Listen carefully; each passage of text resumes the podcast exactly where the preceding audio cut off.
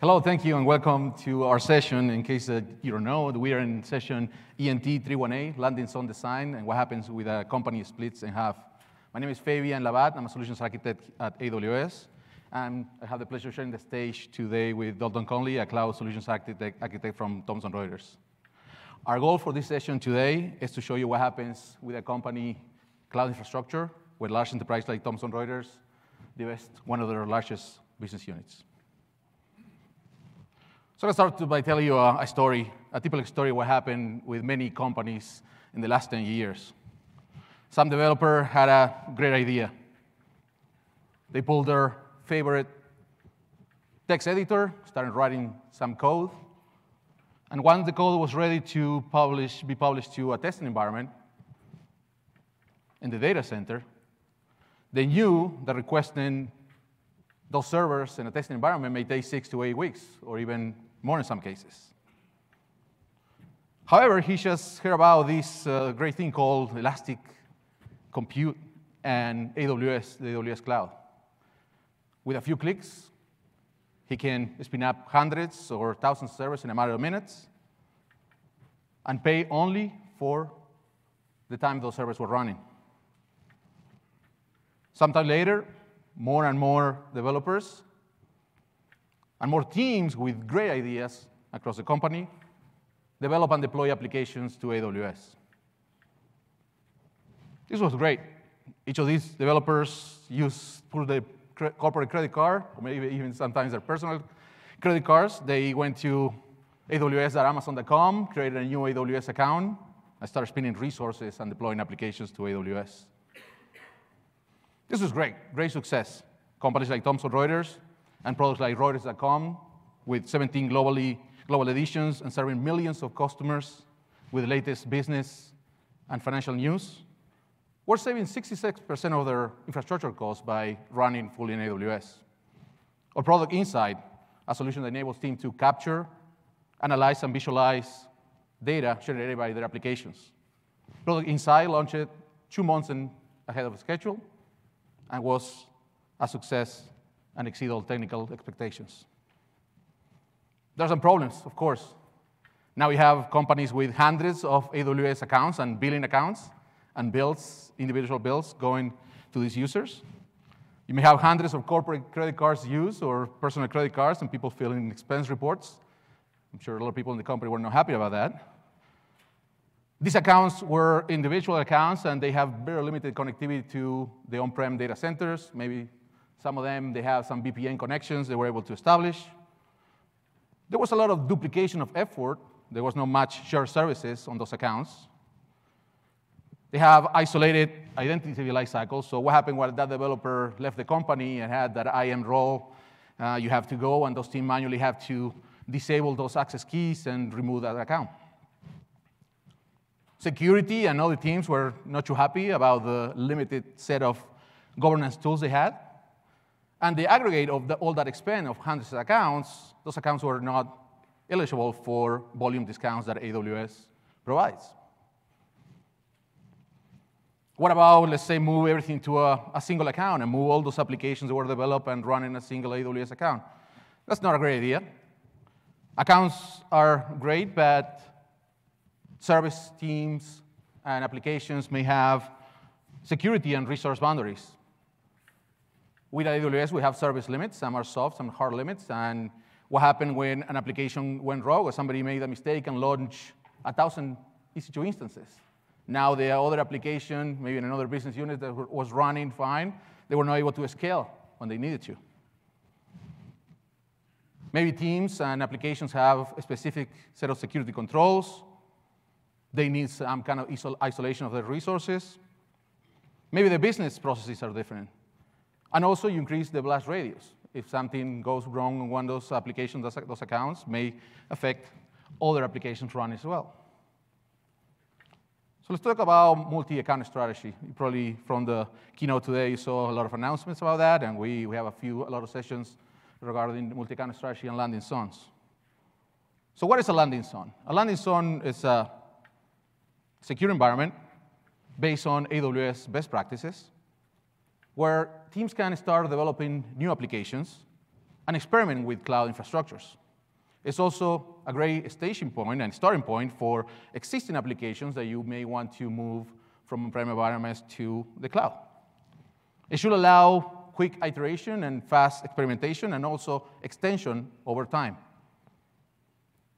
When you think about building a landing zone, even before we had the, the facility like service like Control Tower today that lets you do and then in a, in a very uh, with a few clicks, you had to ask yourself a few questions. There are plenty of decisions when building this landing zone and this multi-account strategy. How many accounts do, you, do I need? How are we going to connect the networks? How are we going to connect these VPCs between each other or connect to the data center? And how are we going to manage security and governance in those accounts? At the end, customers in AWS, like you, what they want to do is they deploy application in secure environments. They want to adhere and comply with policies on the enterprise. They want to be able to scale and be highly available as much as possible.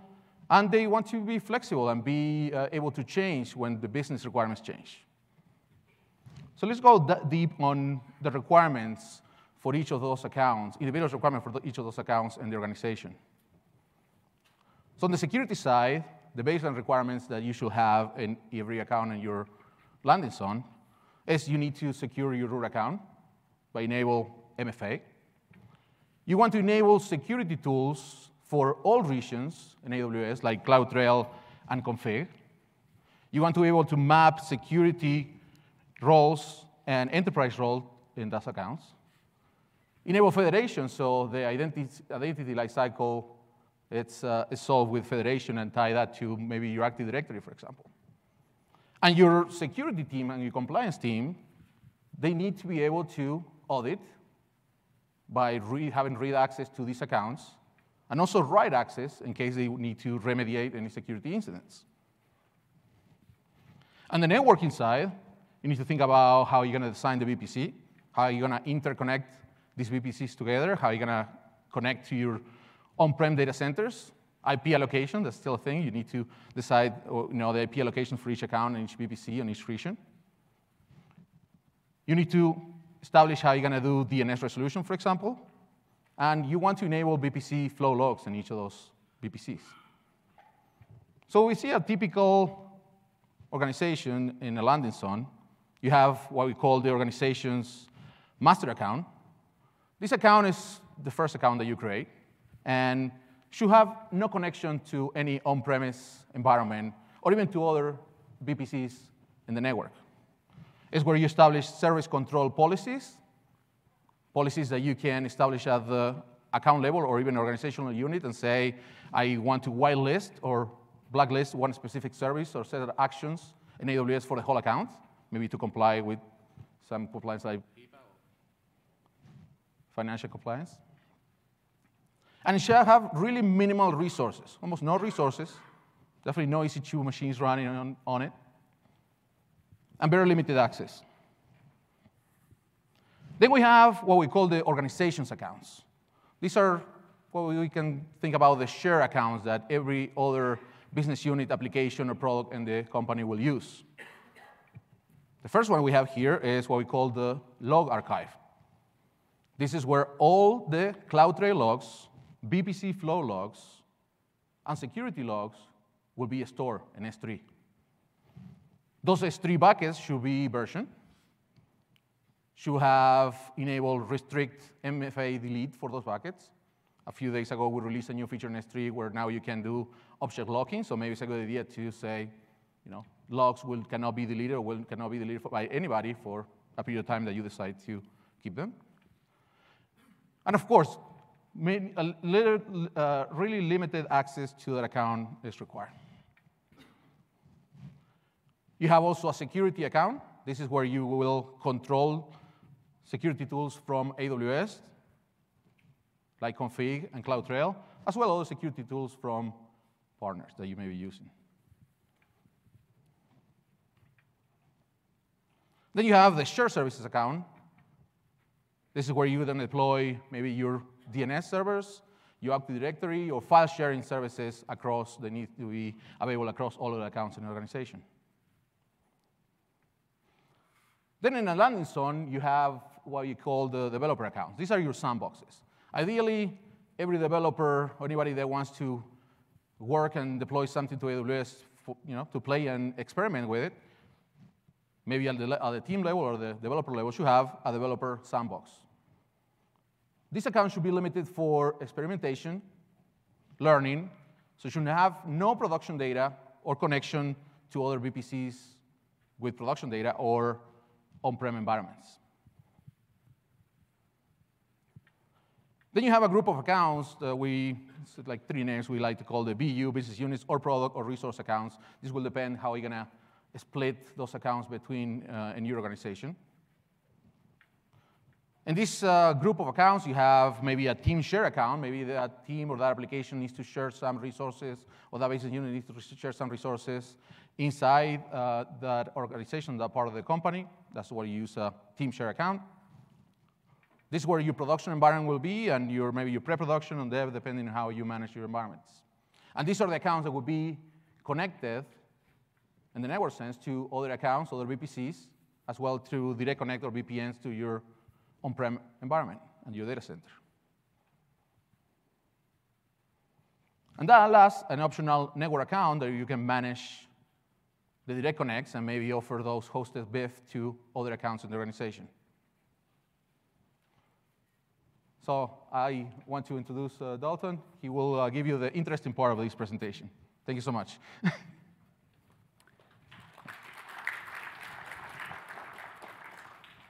Thanks, Fabian. Uh, hi, everybody. I'm Dalton Conley. I'm a cloud solutions architect for Thomson Reuters.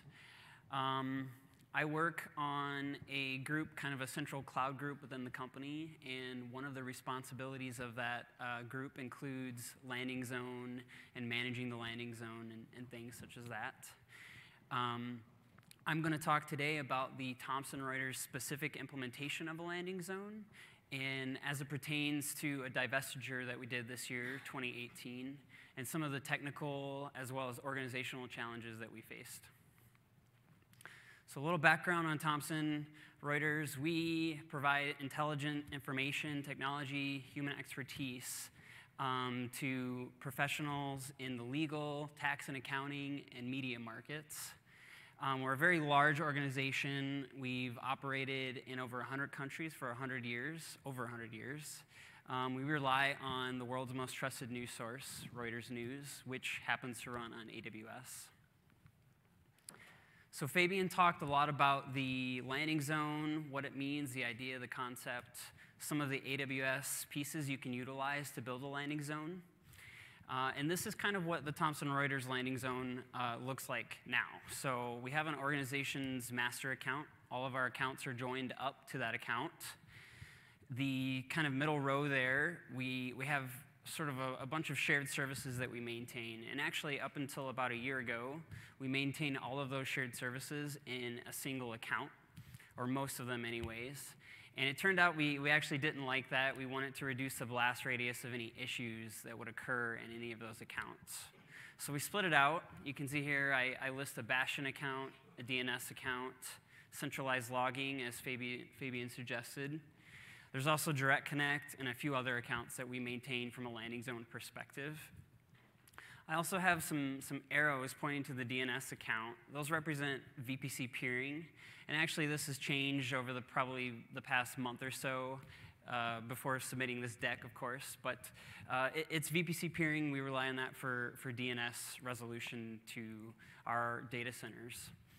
The bottom row represents our sort of product account offerings. So, if you will, we, we sort of divided it into various customer segments. So, we have a tax products, we have legal products, uh, and also the financial and risk products. And so those, those, this is pretty high level, but essentially the tax products might be a grouping of products. It could be a pre-prod and a prod. It could be divided into many things such as a product platform or even down to an individual product. I'll also add that all of these accounts are joined to obviously VPC peering, like I mentioned. So the non-overlapping IP space for things such as the VPCs running in accounts is very important and the, the direct connect, account that's not displayed up here uh, goes back into our data center. And so we rely on these accounts being joined to our existing network. Some other infrastructure that we have that sort of supports our landing zone, single sign-on. We utilize Active Directory and a SAML provider in our data center, and we essentially map groups in Active Directory to uh, roles in AWS. We also use the AWS Identity Provider service to coordinate our federated logins. we maintain sort of a large automation library repository, if you will, that helps us orchestrate our entire landing zone. It's written in Python. We utilize CloudFormation and actually a, an open source library called Troposphere. We also have a workflow engine that orchestrates sort of the order in which we run these CloudFormation stacks. So think about creating the identity provider prior to creating the VPC in the account. It's workflow. We also have some loose integration with ServiceNow. Imagine a developer wanting to get access to an account. They'll go to ServiceNow, submit a form, and a workflow will kick off, and essentially some background stuff happens. They get added to the right Active Directory groups, and they now have access to the accounts. So automation is good. So you probably can't see the dates on the slides. They're very small. I took this little snippet from Reuters.com. In January of 2018, this year, we woke up to the news that we were going to sell a large portion of our financial and risk business. I'm going to refer to that as F&R from now on to Blackstone. And as you can imagine, it, it's ironic that Reuters presented this news outside of the standard Thomson Reuters business. Uh, but also lots of questions going through people's minds, right? As an employee, you know, the personal things like, what does this mean for my job as an employee? Am I going to have a job going forward? Am I going to work for Financial and Risk? Am I going to work for Thomson Reuters? I don't know. Uh, but also things like, what does this mean for our systems? How are they going to work? This is a very large part of our company. They're heavily integrated throughout all of these pieces, shared services everywhere. So, what does this mean for the technology, especially the landing zone technology that the cloud team maintains? So, prior to, or after January, sorry, uh, senior management got together and had a discussion and tried to figure out how this was going to work, right? What does this mean? What, is the, what are the processes we're going to follow? What are we going to do with technology? All of this. And came up with this plan, and, and we roughly started executing on this plan in March. But really, they gave us a goal that was to make cloud work for both companies. And they gave us a great deadline. For March, we had till June. So uh, no wasted time there. So, one big piece to this was really our team. And prior to the divestiture, the company split, our landing zone team was fairly siloed with good reasons for this, right? It's very systems engineering focus. A lot of the landing zone engineers knew a lot about networking, they knew a lot about uh, Unix and Linux systems, very low level stuff. Uh, and we relied on them to do these things. And actually, we had a hunch going forward that most of the landing zone team, not all of them, but most of them would be sort of allocated to the new financial and risk company. So we had our work cut, out for us in this. If you, if you look at our teams, we have multiple teams within the cloud uh, central organization. We call ourselves the Cloud Center of Excellence. We have a, a team that focuses on continuous operations, so things like how do I do logging and monitoring in the cloud? We also have a team that focuses on CI/CD. How do I how do I build code and deploy code into the cloud? Obviously, the landing zone team a data management, sort of data services, RDS focus, migration, data migration, all of that. There's a team that focuses on those things. And really going forward, what we wanted to do is position ourselves so that we didn't have a siloed team, but also we had a team that had a bunch of knowledge and experience, uh, different experiences from other teams and other sort of focus areas within our company. So we got together, we, we got a team of roughly five people to do this split, plus or minus. Uh, some engineers, an architect, a person to lead the team. and we set off. And one of the big things with this was really working with the existing landing zone team, figuring out things like documentation, right? When you're, when you're moving fast and you're trying to innovate and you're building out landing zones and, and things like that, documentation can kind of go by the wayside. So really, when you get a new team that needs to be onboarded, you start to focus on those things and you start to realize, hey, our documentation isn't that great. Maybe we need to improve it. And of course, we had to do sort of cross organizational training because most of the people that joined this new team had no experience in working with the landing zone, doing things like networking, all of that stuff. And of course, like I mentioned, the goal really for this team was to make cloud work for both companies. Another piece to our divestiture was access auditing. And this kind of encompasses a bunch of things. So if you look at access auditing and sort of who has access to the cloud in our company, you have Active Directory, right? You get into a group with Active Directory, you get access to a role in a cloud account. So it was fairly straightforward to do auditing on this, right? You can run reports on Active Directory, you can spit out a list of who's in what group, all of those things. You can remove people from groups that they shouldn't be in really the goal here is to make sure that no one from Thomson Reuters has access to a financial and a risk account, and vice versa. Some things that we were missing in this, however, were IAM policies and, and cross account access when it came to AWS and, and the services running in our AWS accounts. And if you think about shared services, maybe I have some service that does builds and I share that between all of my Amazon accounts. And I have some IAM policies that really focus on, you know, giving access to from my Jenkins or whatever it happens to be in the cloud to all of my other accounts. So we didn't really have a good way to audit this, and we actually built a tool. We used Python and Lambda. And if you think about running this across 100 accounts, roughly, and thousands on thousands of IAM policies, you need to use Lambda for the scale of this. So we built this tool. It essentially spit out a report that would audit all of our IAM policies and determine which policies were, were accessing other accounts, excuse me. And so you might be asking, well, why didn't you just use the tool to fix the permissions on all these policies? I'm going to get to that later, but essentially we have shared services that operate across all of these accounts, and we certainly didn't want to cause any production issues.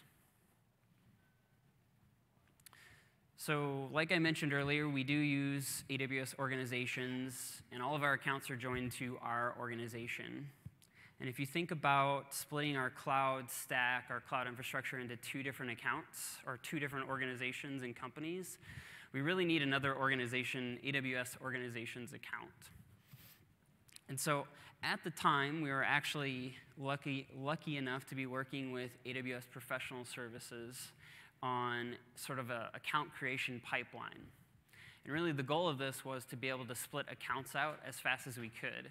And so this ran in AWS CodePipeline, and we would go in, we would click a button whenever we wanted a new account, and out, out would pop a new account, and it would be joined to our AWS organization. So it worked really well. In fact, uh, one thing that I did not mention is that on top of the landing zone split stuff that we had to do, we also had to continue our, our quarterly you know, commitments and our yearly commitments. And so, without this account creation pipeline, we most certainly could not have made all of our commitments. We would not have reached our goals in this quarter.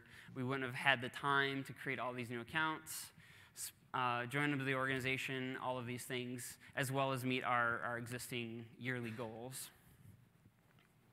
So, one thing that I do want to mention is our account creation pipeline doesn't really connect to our landing zone automation, so the piece that creates VPCs and subnets.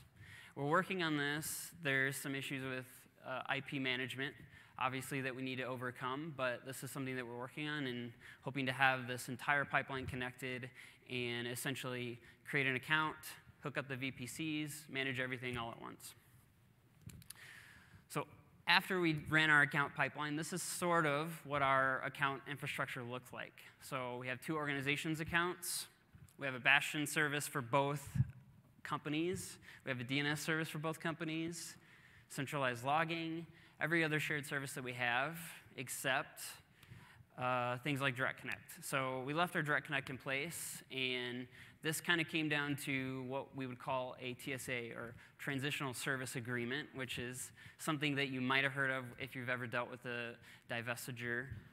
Um, but essentially, we're utilizing the existing Direct Connect that was in place that's going to go along with the F&R company.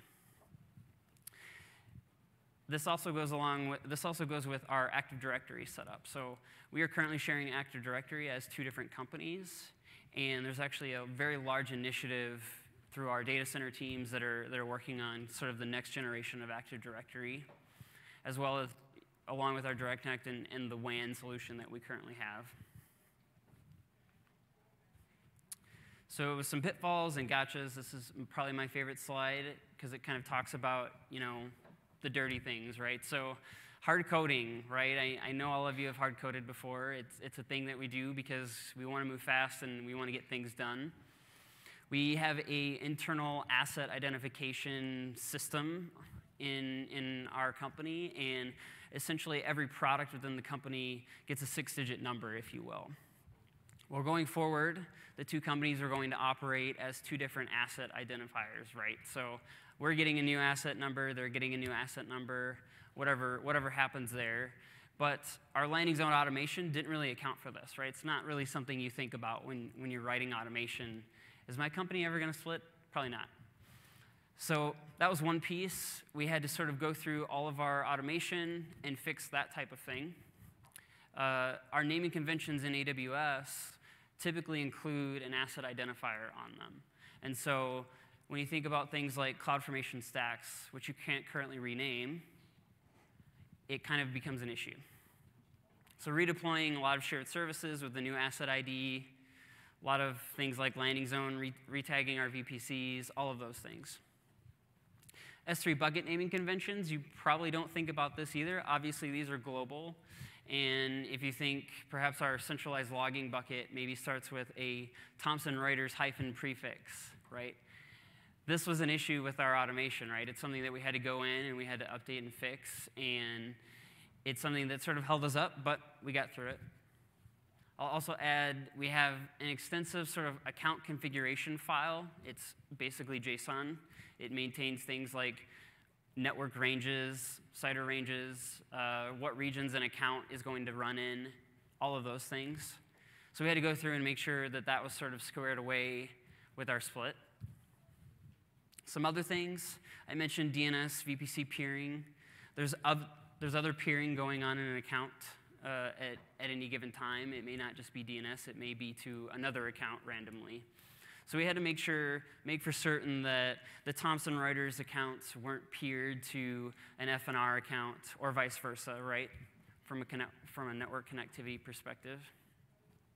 We also took some time to, as part of our automation and our new account pipeline, to enable GuardDuty. And so whenever we create a new account, GuardDuty is automatically enabled. SaaS providers, we, we use a lot of SaaS. I'm sure everyone uses a lot of SaaS. Your logging vendor, your, your monitoring vendor, if you need more complex things other than CloudWatch. And so if you think about from a vendor management perspective and, and dealing with TSAs with the other company and who's going to take ownership of what accounts in the vendor, this is something that our team didn't necessarily have to deal with, but we certainly had to help teams understand uh, some of the issues involved. I mentioned ServiceNow. If you don't know ServiceNow, basically every resource in ServiceNow gets a CI record. And so you can imagine every single one of our accounts having its own CI record, and these having owners. If the owners move to the other company, or they stayed with Thomson and the account went to the other company, we had to make sure and go through all of our ServiceNow records and make sure that this was updated and, and that everybody had the correct you know, access and ownership for all of our CI records. We also have a third party financial management tool that we utilize. We had to stand up another one of these, and we had to make sure that from an access perspective, this tool had access to the new accounts that we created, as well as access to the right accounts from an, from an auditing perspective. What financial data can the FNR business see, and what financial data can the Thomson Reuters business see? and lastly here, uh, developer tools and code repositories. You don't, you don't really think about this. One tool that we have allows developers, it's a command line tool, allows developers to log into AWS and generate STS tokens for temporary logins and, and assume roles. And so it, it, it makes development slightly easier when you're logging in and running AWS CLI commands. We had to split this repository, and that's just sort of one of them, right? We had to make sure that this, uh, this tool worked for both companies and we had to split the code repositories. And from a landing zone perspective, I'm guessing it wasn't too many repositories, maybe 20, 30, but it's still something that you should keep in the back of your head. Uh, it was not front of mind for me. Some last, last thoughts here. So data applications and migrations. Um, I, this, this is sort of a learning slide. So infrastructure as code is extremely important. If you're not practicing this, you will certainly understand why you should have practiced it if you ever have to do a divestiture. If you think about some of the shared service pieces that I mentioned, if an account is running in a Thomson Reuters account and, and a shared service is going to go with the financial and risk business, well, they need to do a migration. Teams that utilize infrastructure as code, this migration was super easy for them, right? They tore their CloudFormation stack down, went into the other account, and launched their CloudFormation stack. Maybe there's some data migration going on there, but either way, they had it in a code repo and, a develop- and it was documented, and a developer could easily run it. Another thing on the shared services, and this kind of goes back to the TSAs and transitional service agreements, but we certainly have services that are running in Thomson Reuters accounts that are being shared to F&R business accounts. And this is something that we sort of do on a TSA basis only. If you're, if, you're, if you're doing this and you don't have an agreement to do this for a long extended period of time, then you're going to get shut down. So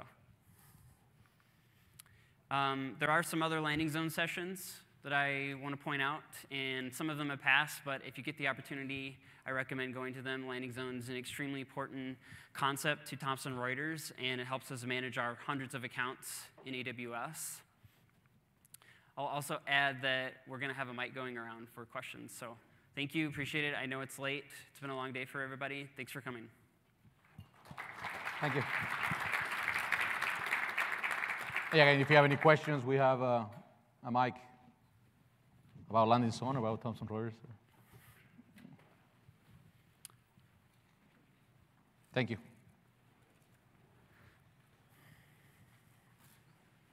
you have a question? Yes. You have a mic?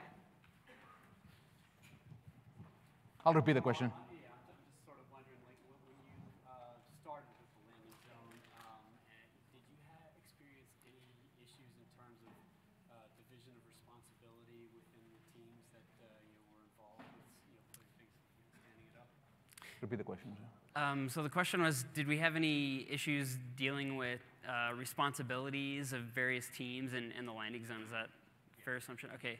Um, so our, our, team sort of started out of, out of, a central organization, the Cloud, the Cloud Center of Excellence I mentioned, and they sort of maintained the landing zone and provided a service to the rest of the company. So from that perspective, it was very centralized. We were able to say, here's, you know, from an access and auditing standpoint, here's your account, and here's how you give permissions to others to use this account. Um, yeah, did I answer your question?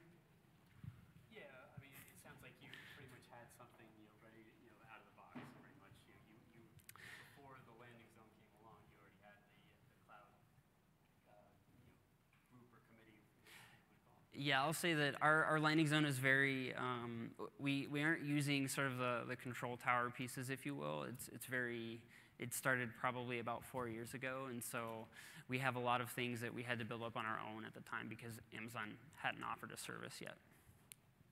And if it was today, yeah. and you have to create a new organization, a new uh, landing zone, yeah. you probably can use a service like uh, control tower easier. or yes, yeah. or the vending machine, account vending machine.